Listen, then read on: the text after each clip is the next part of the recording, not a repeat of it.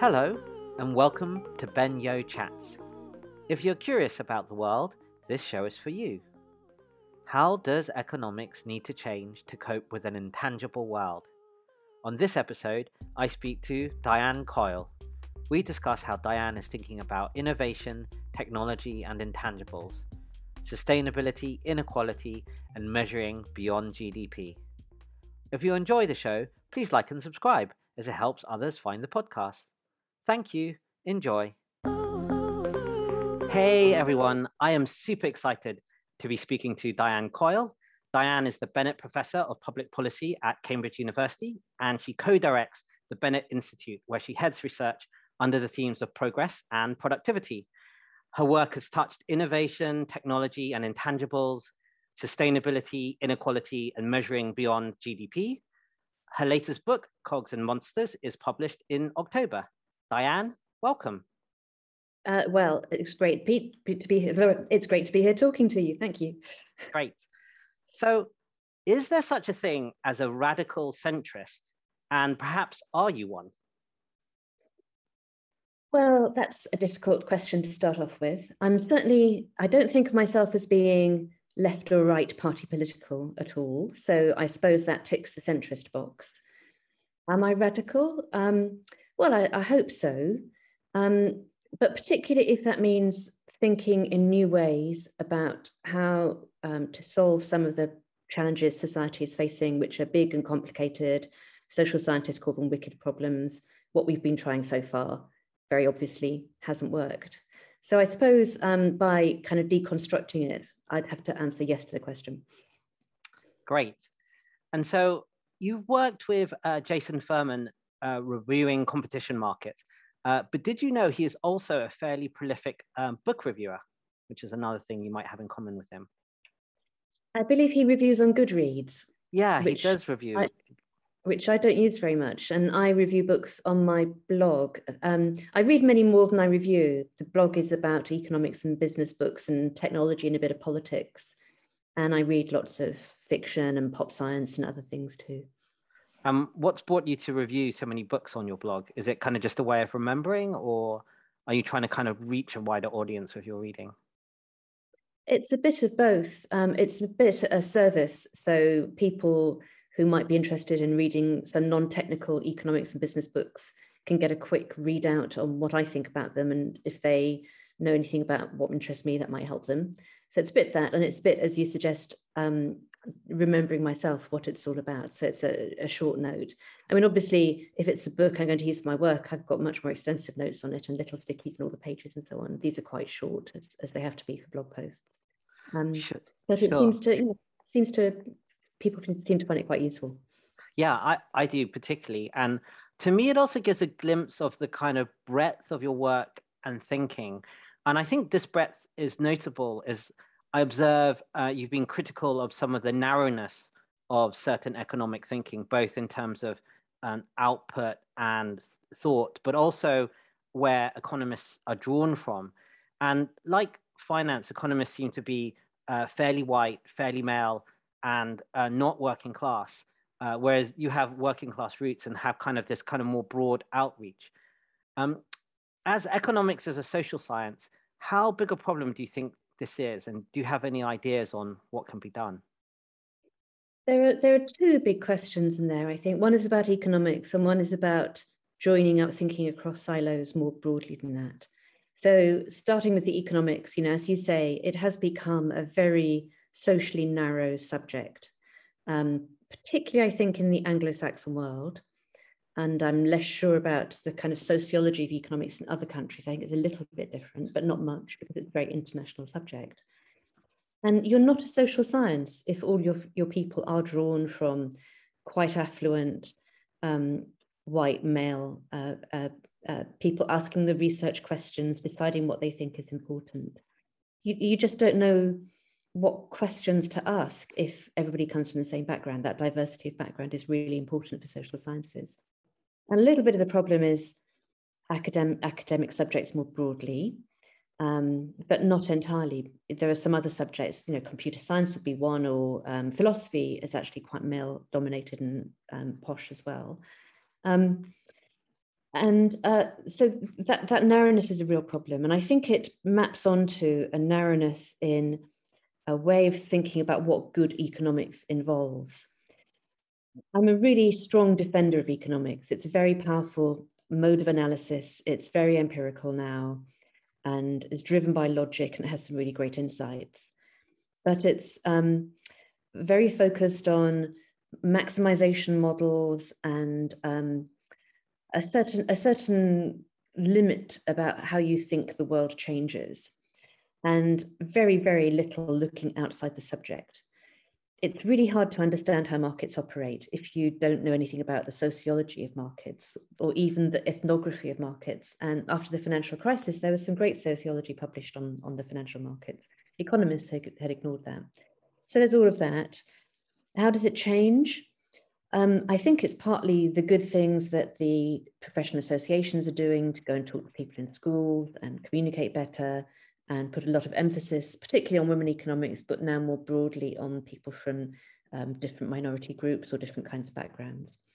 But I think the subject itself has to um, accept a wider definition of what good economics is about. And it's not just the same top five journals doing the same kind of narrow, small question study with a limited range of techniques.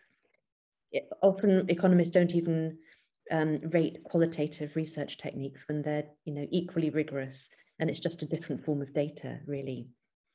So that's all the economics bit. I'm rabbiting on a bit, but I'll just go on to the other bit, which I feel really passionately about. And that's joining up knowledge across silos because universities have become very departmentally siloed and all of the promotion prospects depend on publication, which is in disciplinary journals. So it's really hard to address global warming, loss of biodiversity, um, grotesque income inequality, conflict, um, any of these subjects. You, you can't do that just from one discipline. So everybody's sort of burrowing away, ploughing their own furrow to mix the metaphors, and we're not going to make progress. And all of that money that gets spent on research will not deliver all it could if we don't manage to find ways to work together across subjects. And so our institute here, the Bennett Institute, is all about interdisciplinary working. Yeah, I think that's really valuable. I see this in my world of in investing that too many, particularly of the older generation, but even now, aren't taught, say, sustainability investment techniques, aren't taught about thinking about intangibles. It was all sort of a very standard, let's do an accounting model, let's do a DCF discount rate and see what see what comes out at the end of that, and therefore have missed all of these. Uh, let's call them extra financial uh, capitals as well. And without people kind of challenging and thinking about them, it's quite hard to get that into uh, sort of mainstream uh, thinking and techniques. Um, I was uh, rereading uh, your, I think, 1997 book, The Weightless World, and it showed a lot of great foresight on many of the technology and intangible innovations we've had today. Um, but it seemed noticeable to me, fast forward to today, that there weren't so many words on sustainability and the environment. Uh, so I'd be interested, sort of reflecting back, what do you feel you might have got uh, most right, and many, and maybe some of those trends which are continuing, and maybe what you think about what you might have missed, and what again that is important for uh, today, and thinking about the longer term. It's a real coincidence you should raise that because I was thinking about it as a gap in the book yesterday. Um, I uh, was uh, rereading a book by um, Lash and Urry, John Lash, uh, John Urry and Scott Lash, called Economies of Signs and Space, and it's a sociology book that came out a few years before my book, The Weightless World, um, but was on exactly the same territory about how digital was changing society. And um, uh, I read it after I'd, I'd published mine, but they did pick up on sustainability actually, and it does feature in theirs. And I, I as you say, I, I completely missed that. Um, I think I did get some things right about the way the world of work might become more um, precarious, and you couldn't use companies to deliver government policies so easily, or um, the welfare state would have to change its structure. Um, the geography of agglomeration economies, the way that things were clustered together, um, some of the potential for digital currencies, which is, I guess, just starting to take off big time. And so there are quite a few things I think I, I did um, identify as, as future trends, uh, but with that one huge exception. And um, I, I, suppose I just had it in a separate bucket in my head, having talked about how hard it was to cross silos. Um, it's just quite hard to join things up, and I, I didn't do it. So mea culpa. And you think, uh, obviously, from those comments, that is probably going to be one of the major themes for the next uh, decade or two going forward. It'll have to be when you see um, what's already happening in terms of weather events and um, you know the financial world, as you know better than I do, is starting to pick up on this with things like the Bank of England and other central banks getting in on taking account of climate risk or, or hopefully biodiversity risks in as well, which also matters a lot. Um, my colleague Matthew Agarwala has done some work on climate adjusted sovereign ratings. So finance world is, is getting there, I think. Um, but I, I worry that people aren't really getting their heads around how big the changes need to be or will be. If we see these kinds of extreme weather events every year, we're going to have climate refugees, we're going to have conflicts, and all the spillovers that implies for us. And it's very easy for policymakers to, to do small fixes, but not to realize that there's going to be a big change in the world and they need to do big fixes. So that's one of the things preoccupying me at the moment. Yeah, it's that intersectional challenge. I mean, sticking with sustainability wider and the climate challenge, it seems it, uh, my observations are there's a multitude of economists who back some form of carbon price in either a tax or a cap on trade. Uh, continues to remain less popular with the public and thus with politicians. But given those intersectional challenges that we see everything, uh, you know, I talk to a lot of people and they kind of think, is is this the best that um, you know current economic thinking can do with some of these challenges. Obviously, there is research and happening in and more than that. Um, I mean, would you point to anything else that you think uh, economists are offering in, in terms of the uh, of the climate challenge, or do you think without some sort of carbon price and that market mechanism apart as a sort of underlying foundation, some of these other ideas are are not going to get uh, are not going to get through? I think we have to throw everything at it, and one tool won't be enough. So, of course, I think a carbon price could be a powerful tool, but we'll have to see um, government step in and mandate things or ban things. And uh, we'll have to see businesses uh, changing uh, their practices and, um, you know, figuring out quickly how not to use plastics and packaging and um, how to move away from using any internal combustion engines in their transportation. All of those things have to happen. So it's um, a question of how do you align all of that on a big enough scale that you, you tip things towards a different model of production and, and consumption in the economy. Um, one of the most powerful things I think is, and this is very nerdy, it's, it's about economic statistics. It's about, because that's the way you understand what's happening in the world. And my colleague here in Cambridge, Partha Dasgupta, did a review for the Treasury on biodiversity um, where he just made a really powerful case that the big failing of economists has been leaving nature outside of the economy. We've not put it inside the, what we call the production boundary. So we haven't counted it. And there's not enough data on all of these things that are going on. We're just getting to the point where statisticians are measuring natural capital on an aggregate national scale and being able to track what happens with that. UN's accepting it, um, which is great, but you know, step, we've got to step up a gear and measure uh, in detail what are the climate damages, what are the um, carbon impacts of consumption as well as production, what's happening to biodiversity in, in, different ecosystems with all the implications that might or might not have for human health and the food system. And, and, and joining up those dots again, as you're saying, Ben, because 7 million people die each year from pollution, the WHO says, which is more than has have died during the pandemic to date. Um, and we haven't been paying attention to the costs of pollution, the human capital costs, the economic costs of that. And so we've got to bring that into our thinking about how we run the economy. And yeah. um, the, the, the statistics can do it, I think. Yeah, I, I agree. I mean, we've only just really started tracking particulate matter, these small PMI 2.5 type things. And we're, I think WHO, uh, you know, the limit, they actually don't give a sort of limit of what they think is, uh, is healthy because they kind of think all of this particulate matter is, is probably uh, damaging. Um, I wonder, there's a little bit of pushback I hear on natural capital in the sense that um, people worry about whether the econometric techniques are sort of sophisticated enough in the round uh, to sort of to measure and and uh, and deal with this. Uh, do you feel they are? And is that intersection, I guess, with say systems biology or ecology there that actually the picture we paint is probably good enough. You don't want to get into this case of going to seven decimal places where you've got the kind of order of magnitude of things right.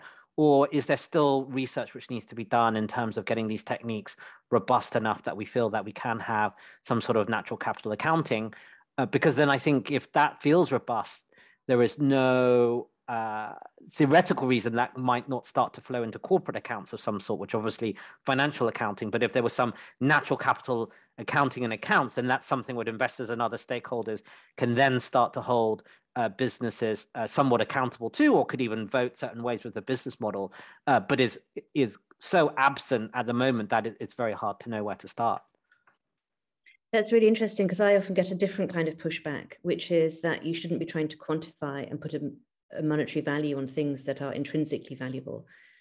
Um, to which my answer is that uh, if you don't do some kind of accounting, you're putting a value of zero, which we know is the wrong answer. Mm. And I suppose I'd give the same answer to your question, which is we pro- probably don't have the right answer, but is a broad brush one better than none? I think it. I think it is. Um, there's obviously a need for more data and more granular data, and there are definitional challenges about that, particularly with um, ecosystems and biodiversity.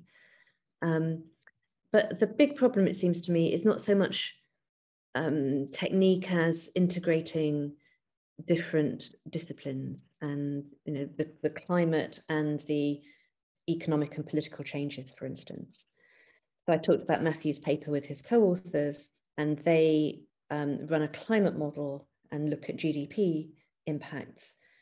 But what ideally you'd want to do is say, well, this means that, you know, these countries in the Middle East are going to become uninhabitable. So what does that imply? What do the people there do, and what are the social and political spillovers from that? But I suppose there's um, a really nice Paul Krugman article from years and years ago where he talks about why he became an economist, and it was about the idea of psychohistory in the Asimov Foundation trilogy. And, you know, that takes you towards that grand ambition of integrated knowledge, which is probably complete nonsense. well, we can we can aspire to the science fiction world or the the, the solar science fiction world.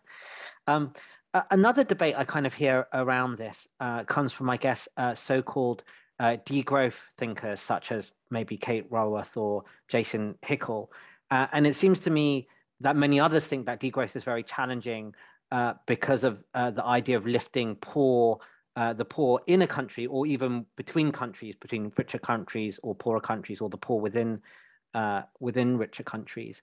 Uh, where do you see uh, the role for growth, and is therefore degrowth economics some anything we can learn from that, or is, is it going to go down the wrong path because of the challenges about raising people up from poverty?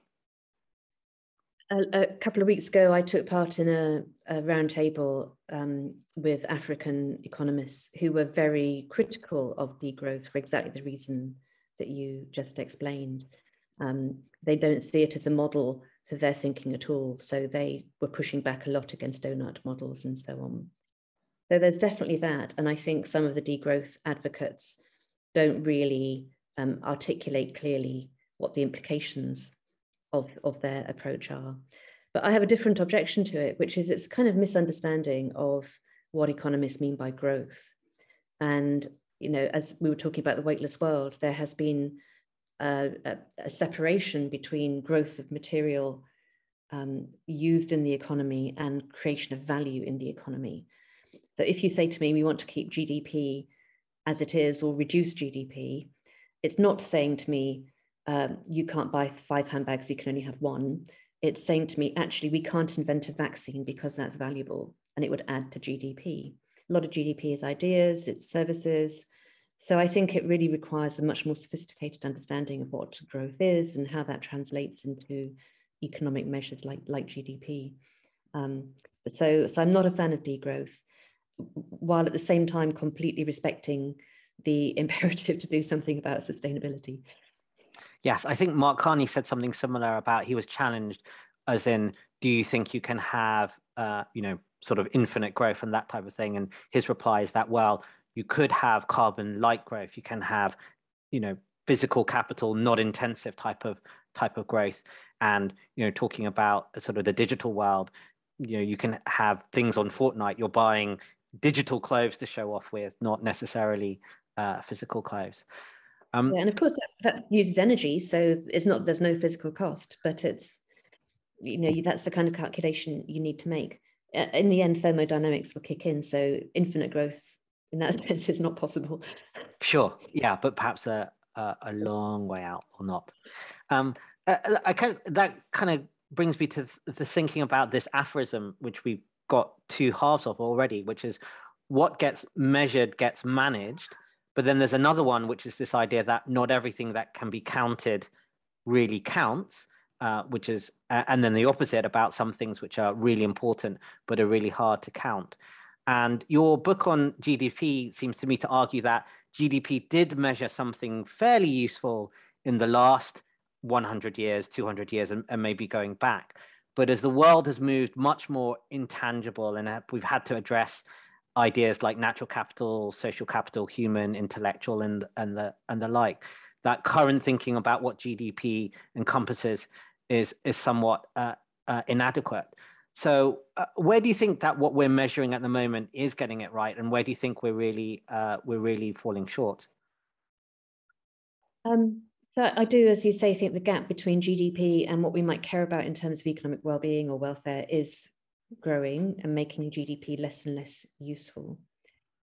There was a paper by um, an economist called Zvi Griliches, who uh, taught me at Harvard many years ago, and he calculated what proportion of the US economy he thought was unmeasurable or hard to measure. And it was, I think it was something like 43% in 1994. And I did, I redid the calculation and I think it's something like 23% now is easy to measure, and therefore 77% is hard to measure. And it's because um, ideas are creating so much more of the value. And that might be uh, because it's in services and the quality of the service really matters. And so the price there is a signal of quality, and you can't use it to calculate real GDP in the same way uh, or there's quality change in all the electronics goods that we buy all the time, or there are new goods like new vaccines, and it's really hard to figure out how to incorporate those. So, just generally, the way the economy has changed makes it hard to do this division that we always do between here's the pounds or dollars amount spent in the economy, and here's what we think about it in real terms or volume terms. Because although it's called real, it's an abstraction. You know, GDP isn't a natural thing anyway and, and that abstraction that we use and we get the growth figures 0.2% or whatever it is each quarter, it's just very hard to interpret what it means now, I think. And so uh, there's a lot of talk in uh, the media and actually, I guess, economists about so-called UK productivity challenge or the global productivity challenge.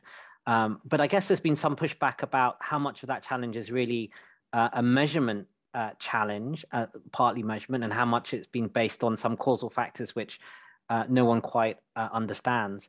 Uh, from what, your point of view, do you think much of it is a measurement challenge? And what do you think are the root causes of it, in your opinion?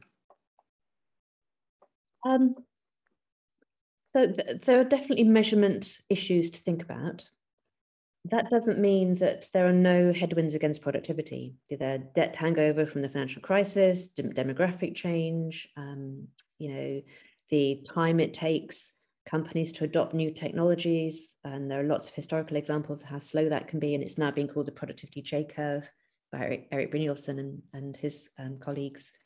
That all of that's real, um, if I can use that word. Um, it doesn't mean that GDP is getting worse at measuring what GDP measures, but that's different from what you might be interested in measuring. And so we might become much more interested in measuring uh, a different meaning of productivity. So if I can think of an example, I'm trying to think about time and productivity now, because in services and actually a lot of manufacturing, that productivity gains have been about saving time, uh, doing routine things faster, or squeezing out unproductive time from processes and logistic systems. But there are also services where time spent will increase the quality and therefore arguably the productivity of the service. So if I'm getting um, a blood test done, I want it to be quick, no time wasted. If I'm in intensive care, I want to have a dedicated ICU nurse who can spend all their time looking after me. So I'm playing around with this idea about is there just a completely different way of thinking about productivity than take GDP and do some things to it to calculate what the productivity level ought to be. So that's a very long-winded way of saying uh, I think there is a puzzle. I think there are some good reasons for believing it's not all about measurement, but that doesn't mean the measurement questions aren't really interesting they're about concepts, really. Um, and I think uh, you've been relatively critical of some of, say, um, uh, happiness indexes as a sort of uh, alternative, and there's some other things out there like a like a peace index. Um, you've got human development index and and things like that. Um, I, would be interested in, in what currently you're thinking might replace or supplement some thinking around GDP, and whether you you continue to remain slightly critical of what sort of uh, perhaps happiness economics or some of the claims that happiness economics makes versus GDP.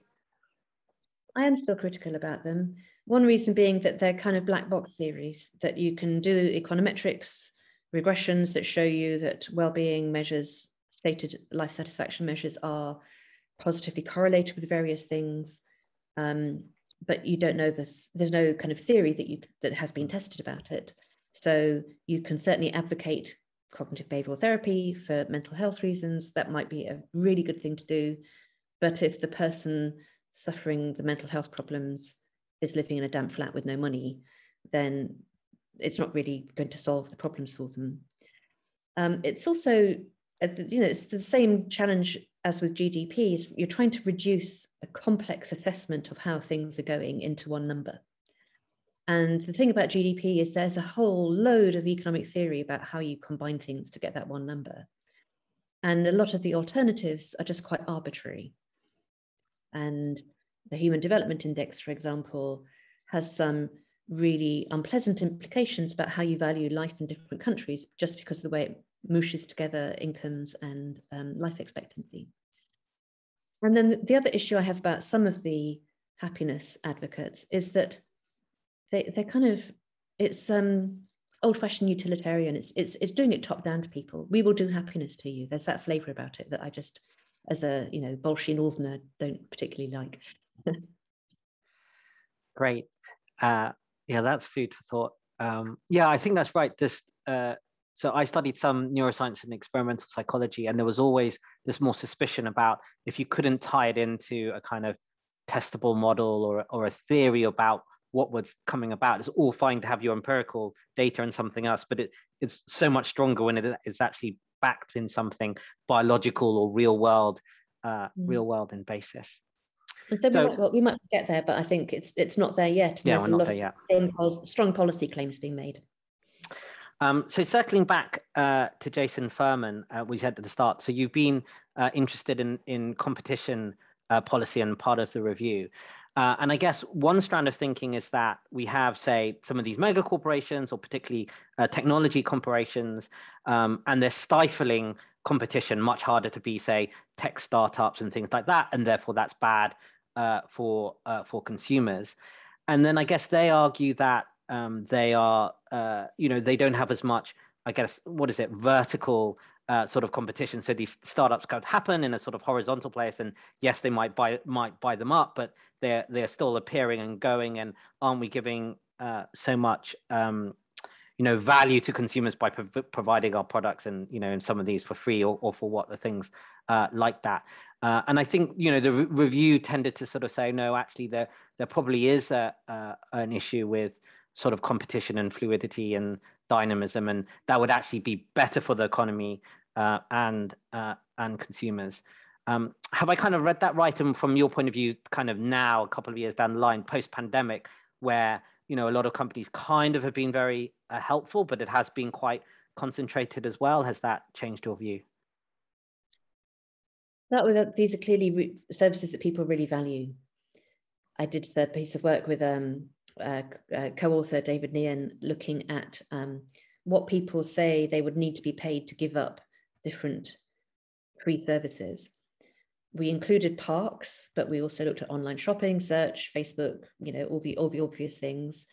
And we managed to run it in February 2020, May 2020, and February 2021. So the timing was very lucky. And uh, people uh, state high median values for a lot of these services, particularly search and personal email. They stand out compared to all the others, um, but parks as well. And uh, they changed in the ways you'd expect with the lockdown. So online shopping became much more value, valued uh, by um, particularly older groups of people. So um, they're highly valued, and as a policymaker, you should interfere with that cautiously. So I'm not a fan of the idea that you break up these companies because a lot of the value that they deliver to people is that they have the network effects and they link up all kinds of different things. But the issue is can people with better technologies get into the market in the way Google took over from Yahoo or Facebook took over from MySpace? And I still think, no, they, they can't now. So personally, I think data access is one of the um, barriers to competition and finding some way to make the services more interoperable seems quite important. You know, if you think about it, we can all text each other, use SMS and mobile calls because um, the, the barriers were not engineered in and uh, yeah, they have been engineered in with social media, for instance. So thinking about that and thinking about rights of data access seems important to me, but also scrutinizing mergers much more and um, thinking about the whole raft of things, um, you know, kill zone acquisitions, the things that might make startups hesitate to go into a certain area if they think Amazon is going to get into it ahead of them, and all of those things need looking at. So all of the competition authorities uh, EU, US, China also, uh, and the UK are looking at ways to tackle this. And I don't think there's a settled view about the right thing to do. So um, things will get tried and we'll see how it goes. Um, I don't know what the chances of success are. Do I think Google will not be a big and powerful company in 10 years' time? I suspect it will be. Uh, maybe touching on thoughts on uh, inequality and maybe just through the lens of uh, share of capital labor and, and potentially pay um, i know there's been commentary and uh, you made some comments as well that senior management pay at a lot of companies has really escalated particularly when you look at it um, of multiples of, of average worker pay uh, on the other hand, you also see this across all sectors. Sort of children's book authors at the very top are also making more money. Uh, sports people, footballers. So it, it seems to be a, a cross sector wide uh, mm. uh, phenomena. Um, and I'm actually often asked to, to, think about sort of these pay because we have these concepts of, of fairness as well. Uh, on the other hand, you know, some of these companies are now a sort of astonishing number of a trillion dollars of market cap and they would claim if you know you're increasing that 10% you're making 100 billion dollars of value. So to get 1% of that value might seem uh, might seem reasonable even though it might not seem uh, that reasonable uh, to uh, to a worker. Um, so I, I, was wondering what you're thinking about uh, inequality and what we might want to do about that and whether i guess this is a side effect of that capitalistic incentive route and is there are there ways of sort of modifying that which doesn't destroy the uh, incentive system uh, as well, or, or, do you think it needs uh, a more thorough examination and overhaul? I think it's become socially toxic that there are people who do earn so much money. And I'm very skeptical that an individual makes so much difference to corporate outcomes that they deserve 1% of the gain and there's been an upward ratchet. And uh, uh, you know, I, I, in my consultancy days, when I tried um, helping companies write their annual reports, you would see the remuneration committee say, "Well, we want to attract the best people, so we'll pay in the top quartile of our peer group." And then the next year, everybody does the same thing, and the next year, everybody does the same thing, and so it just shifts upwards and doesn't reflect. Uh, you know, so it's supposed to be about incentives, but it's not really. It's just about the structure of the way that they they set the incentives. And um, the other pernicious effect of it all is that option stock options plans give companies an incentive to buy back, and that means they're not investing in better products and, and new activities. So all in all, I think the system really is problematic. You know, as you say in your question, the superstar phenomenon pushes the other way, and it's it's a genuine phenomenon. The way I think about it is there's a there's a Milton Friedman essay from the 60s where he talks about why inequality is perfectly acceptable. And he goes through all of these thought experiments. Uh, so somebody um, who spends a long time training, do they not deserve higher pay? Well, most people say yes, of course they do. Somebody's got a particular um, uh, natural talent, they're a brilliant actor. Do you uh, resent them becoming a movie star, even if the economics of and technology of movies mean that they're getting so much more money than Bette Davis used to back in the day? And people don't really mind that. And you get through this list and it's all very reasonable. And then at the end, he says, but if it becomes so unequal that it's socially divisive, then you you tear up all of those things and you and you fix it. So I think if, Mil- if Milton Friedman said inequality can become too divisive, then we should probably take that seriously. And there are people who lead lives that are so totally separate. They've got no idea how the rest of their community, how their fellow citizens are living. It's really, I, I think it's really unhealthy. And many rich people seem to think that they don't owe society. They, why should they pay their taxes? So they've become a kind of group apart, and it seems to me really unhealthy. What, what, what do you think? Well, uh, the counter arguments, uh, or some of the counter arguments, I guess, are that. Or, or, okay, I'll say one thing that it seems to be when you ask people, people mind less about entrepreneurs than they do about corporate managers. Although even there is a thing, so we mind less about the Richard Bransons and the Jeff Bezoses of the world because, like you pointed out, like a sports person, they kind of did it all themselves, as opposed to someone who's come up, not the founder or put their own life and risk capital, but came up a, came up as a as a manager. So there's there's a kind of interesting question about does society view those people differently. Um, CEOs and very market-based people would also sometimes argue that, oh, we are worth more than 1% because when we leave, we see our stock price goes down 5%. Um, that would be one argument. And then the argument people make with the stock buyback is that actually you, you're meant to do stock buybacks or dividends after you've done all of your productive investment in long-term uh, R&D and things like that. There's obviously counter arguments about maybe there was not long-term or, or short-term enough, but at least um, uh, that's the argument there. Um, I think uh, to the points that you alluded to, because the problems are across so many sectors and also uh, non sort of corporate as well as corporate, um, it, maybe I think you alluded to, we simply kind of need higher taxes that people actually pay. And actually, there is an increasing amount of people, I think, even in senior managers who do earn a lot, who, who would be prepared, uh, who would be prepared to do that. Um, and, and, interestingly, circling back to uh, something that Jason Furman has said uh, sort of recently, um, he would view, uh, he was saying that higher taxes is one of those areas where uh, he doesn't think it'll particularly help, say, growth or productivity or anything. But the, the fairness aspect was the fact that it should be, he thinks, broadly neutral to where he's seeing growth and productivity uh, would be a positive. And that would allude to your point that you were making uh, via Friedman that that sense of fairness means you don't get those divisions because the systematic second order point around uh, aside from the the people and the structure which again that's what you allude to is the social contract or the social capital. And there are signs trust has gone down maybe social capital is eroded. And to the extent that this sense of fairness is eroding that then on a systems level uh, a little bit like a lot of these things we're talking about sustainable and climate on the systems level um, that can be and continues to be actually quite troubling and maybe destructive.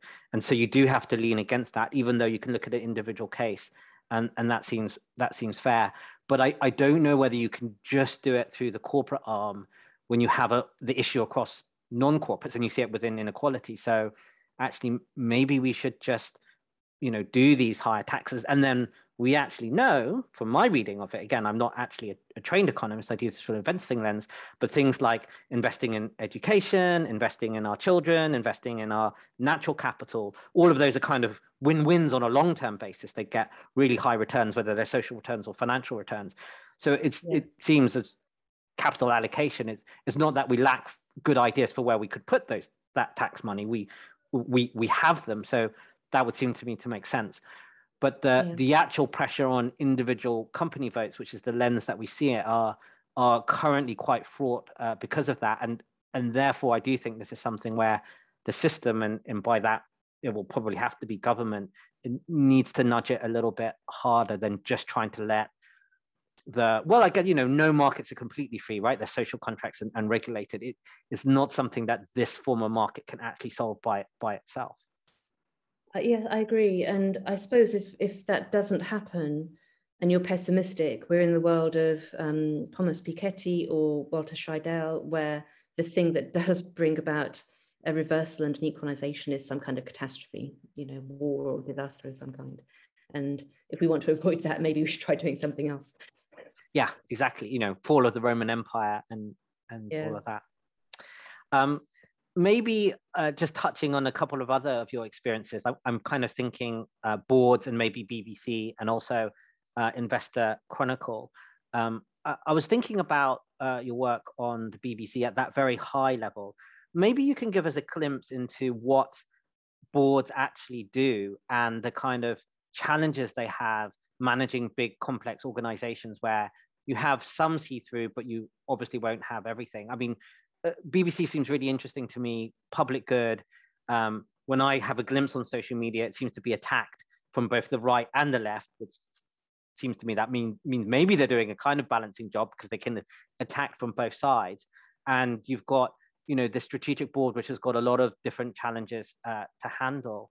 Um, can you gl- glimpse of like what is that actually like and, and how hard mm. is it well i can try it's a big question um, so i think the bbc is a really important um, institution in the uk for um, social and cultural and educational reasons the, the public service broadcasting that it does but also as an industrial policy and i think this is underappreciated it's got a great engineering department. It started out as a deliberate industrial policy to make sure this country had a foothold in the emerging radio industry.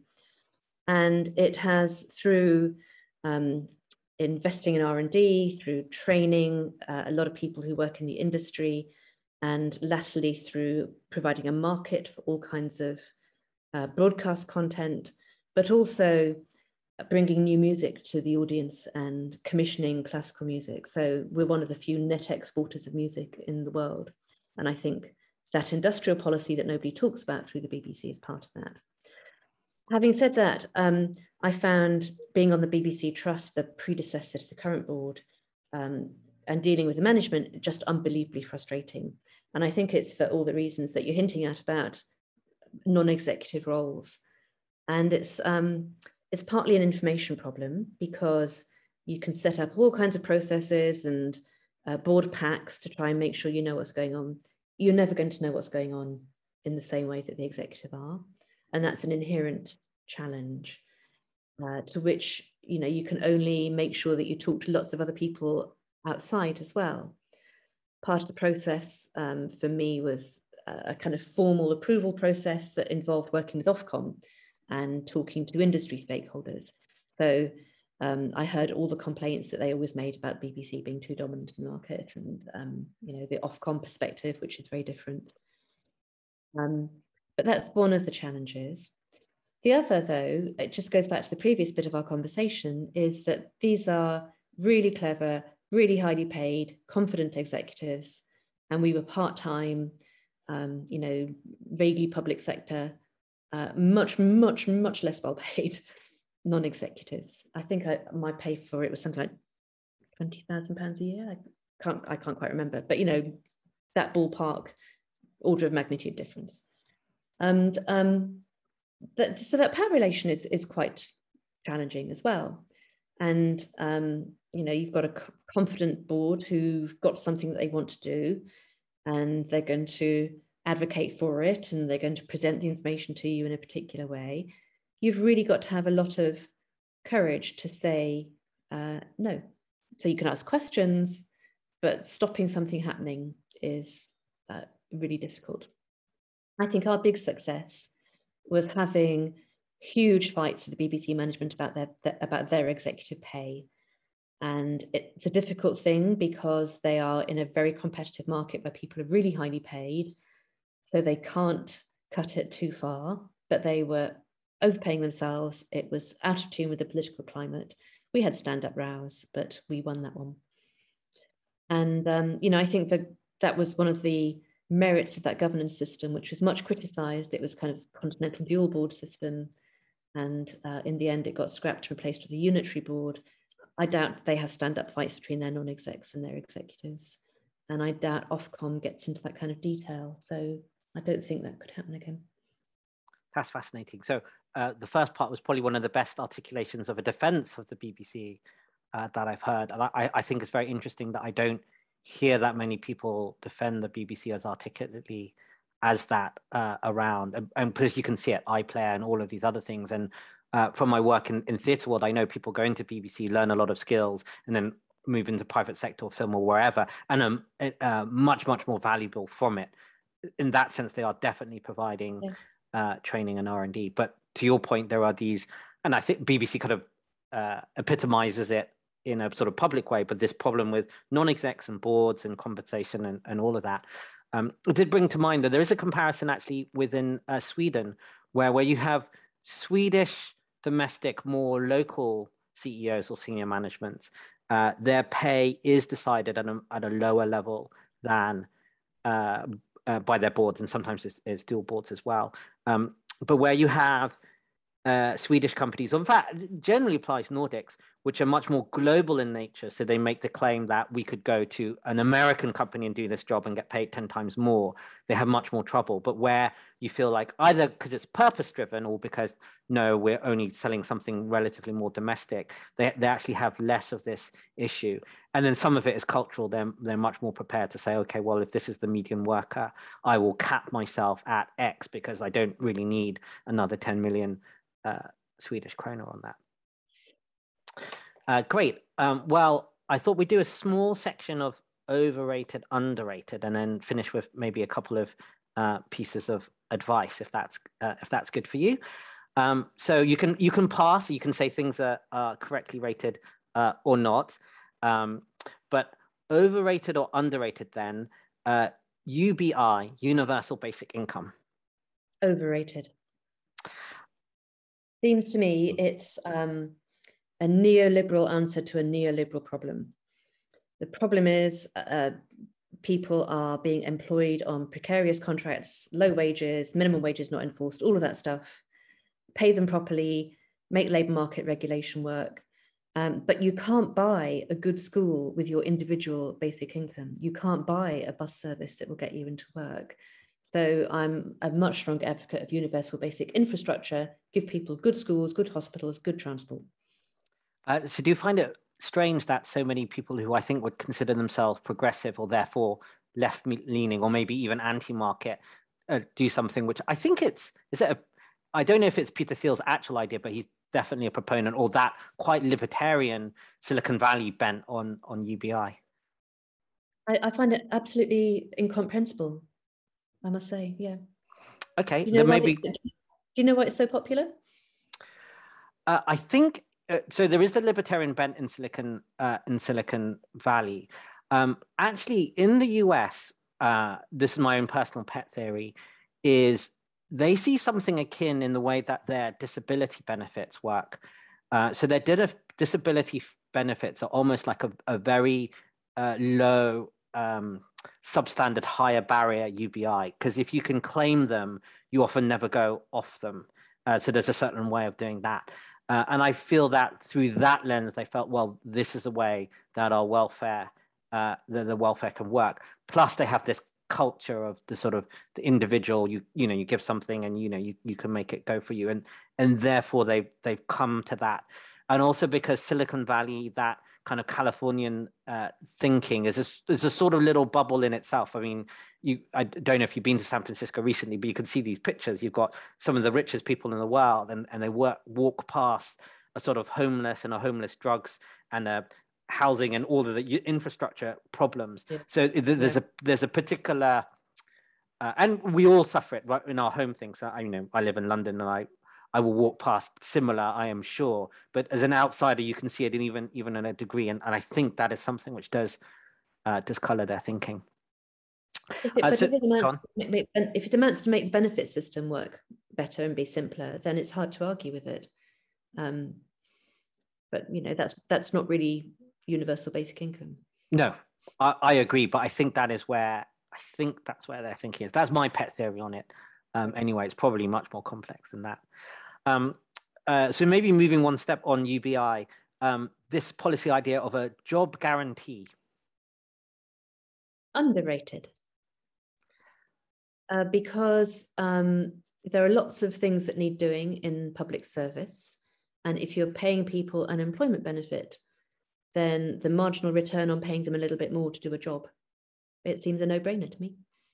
Yeah. And there's a lot of, in my view, what we would call it soft skills to actually turning up and being at work, which is very, well, very valuable to future employers and is also very valuable to yourself actually both mental resilience and these other soft skills that you need to sort of go oh you know i have to turn up on time and do whatever this is. Maybe it's planting new flowers in our community gardens right? Some something where uh, you have that uh, you have the incremental. Although i do think a kind of upskilling general idea program might work uh, similarly but i, I guess they're uh, cousin ideas okay uh, overrated underrated the idea of running the economy hot, which is topical at the moment?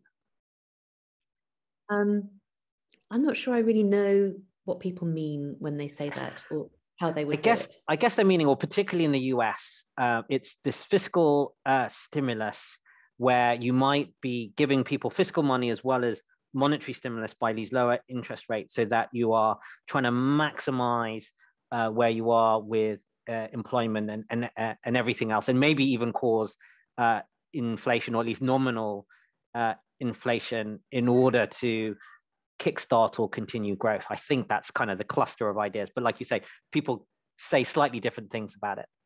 Yeah, well, I'm not a macro person. I find it all a bit mysterious sometimes. But um, to know that you're running the economy hot, you would have to know what the speed limit or what, what its capacity is. And I don't think that's known. And I don't think it's a fixed number. It depends on all kinds of things, including um, what demand is. Sure. Okay. Um, industrial policy or a government actually having an industrial policy, that might be it, but industrial policy, um, overrated or underrated? Well, un- underrated. Um, you know, since Thatcher and Reagan, we have dismissed the idea of industrial policy. It gets called uh, picking winners, and people stop thinking about it. Uh, but there are all kinds of um, what we call in the jargon horizontal policies, including competition policy, including um, skills, apprenticeships, infrastructure investment. Um, that can be industrial policy. The key is you've got a government that thinks strategically about where they want the economy to go and what the economy's strengths are and where those strengths are. And we don't have that. We have a government that thinks about the next tweet if we're lucky. Yes. Um, Arrow's impossibility theorem. Oh, um, underrated or overrated? Underrated, I think. Um, but I don't think people think about it very clearly.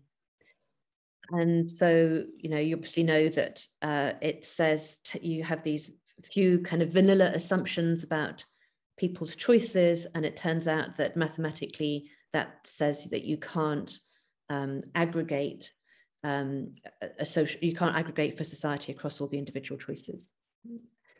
And um, a lot of economists go, that's really smart and clever. What a fantastic theory. Uh, okay, let's now ignore it and let's decide that we can calculate the improvement in social welfare that will come about for policy A, B, and C.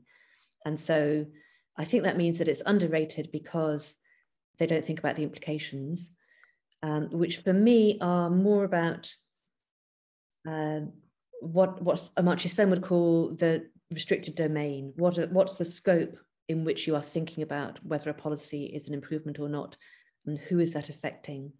And so it goes back to what we were talking about earlier, really, Ben, about you. It's so hard to have one number that tells you what the answer right. is. And I think I think Arrow's impossibility theorem is in effect saying there's not just one number. Um, and that would hint to I guess some of the themes we talked about about thinking about things in a more uh, pluralist way, and also thinking about these interdisciplinary things, because one number, whether that's happiness or GDP, is not going to give it to you, and therefore trying to maximize that one number is certainly not going to give it uh, for you. Okay, uh, and the last one on this, um, the New Zealand Prime Minister, uh, Jacinda. She's probably accurately rated, don't you think?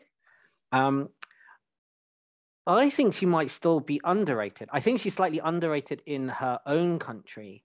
Uh, and I wonder whether she will be. So, strong female leader with a lot of interesting ideas. Uh, and why I might think she's still underrated is because she's pushed through this idea of what do they call it? The New Zealand uh, living budget.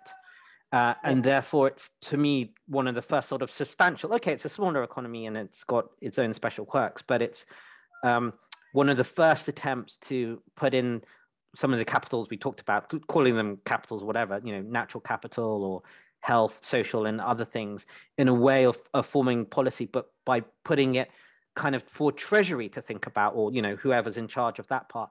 Uh, because of what we've talked about, is I don't know whether Treasury has been thinking about this enough because of everything that we said, because of their training and because of where their data comes, and therefore, if if they if they can or she can or prove that something about that is going to increase the welfare of uh, of her people, um, that will end up being uh, a pretty, I think, significant uh, jump in thinking about how governments uh, can think, uh, and therefore think, I go underrated. Do you think? Although I'd be interested in what you think about the New Zealand living budget and that whole area. Uh, I think it's a really um, analytically rigorous, good framework, and um, you know, it'll be quite interesting to see how it develops over time, and also whether, if any, political implications it, it has. But I was going to ask you if you think as a small country, a scale thing here in that it's easier to take these approaches in smaller places. So Scotland and Wales, or some English local authorities, Iceland, um, they're all they're all quite small. And I just wonder if there's something about the kind of cohesion you can get in a smaller place that makes it more feasible to try these kinds of policies. Um, I think so. As you could probably even add, although slightly different of talking like Taiwan, South Korea, Singapore. Uh, but I, to me, it riffs on something to do with uh, that trust and social contract, where if that remains strong, I think you can do it potentially in some larger countries. Obviously, Scandinavia is a little bit larger, but I mean, if we think about the UK, I wonder whether, it, you know, if we're prepared to do things by less central planning, so devolve a little bit more localism, and that localism and that I mean, they're still quite big areas, right? Bigger, big economies, but they might be more New Zealand style uh, mm. and you and you have that to be able to set that. Um, I kind of think, at least in theory, that there could therefore work. So I guess that is a little bit more federal, and maybe it's a little bit more like uh, Switzerland. Um, I mean, maybe that's going to be really hard in places like India, Indonesia, China, Russia, US. But I kind of feel like UK, which sits slightly between that, has a chance of enacting uh, some of those things, and it still to me, I know we talk about a more polarized society and all of this, but I, I still feel, you know, and I, I've traveled around the country and even into Wales and Scotland quite a lot over the last 10 or 20 years. Um, there are there are still things about Britishness, um, you know, that bind us together. Um, our love of the NHS, uh, the underdog, sort of quirkiness, other aspects of British culture, which, although are quite hard to sort of define, I think people do put their finger on it. To, to me, that means there's enough social trust and cohesion, even whether you want to be multicultural or not, which is foundational to, to let some of this happen. But perhaps we need to push forward a little bit more in terms of innovate. Well, I guess it's innovation within government, right? This is, and that's what yeah. New Zealand have, have done. Uh, and I guess the problem is that some of it won't work out. By its nature, some of it will have to fail. And it, you, if you can fail and then and then pivot, that will be good. But at the moment, you know, we're stuck in this thing where we're then not trying en- anything new, and therefore in this kind of slow and steady.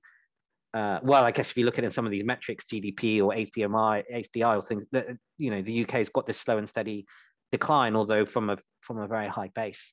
Um, so I kind of would like to remain cautiously optimistic with with some of that you know some of those inklings coming coming through. Um, so uh, maybe with a final couple of questions. So I, uh, maybe because he's on the on the record on on some of this, uh, we can say uh, coming back to Jason Furman again. I, he suggested um, you know a few things which he feels can help growth, productivity, and inequality. So it's kind of win-win things. Um, and I was wondering what you would have thought about them. Uh, so he names, I think, uh, education and investing in children, he would also name enabling work, uh, which uh, I think is allusions to getting people in the workplace, but particularly females, minorities, and, uh, and that more competition and more uh, and more fluidity or dynamism. So people moving cities. I guess that's a particular US thing, but I see there's some uh, in the UK. Would you disagree with any of those points, and would you add anything into your own policy recipe?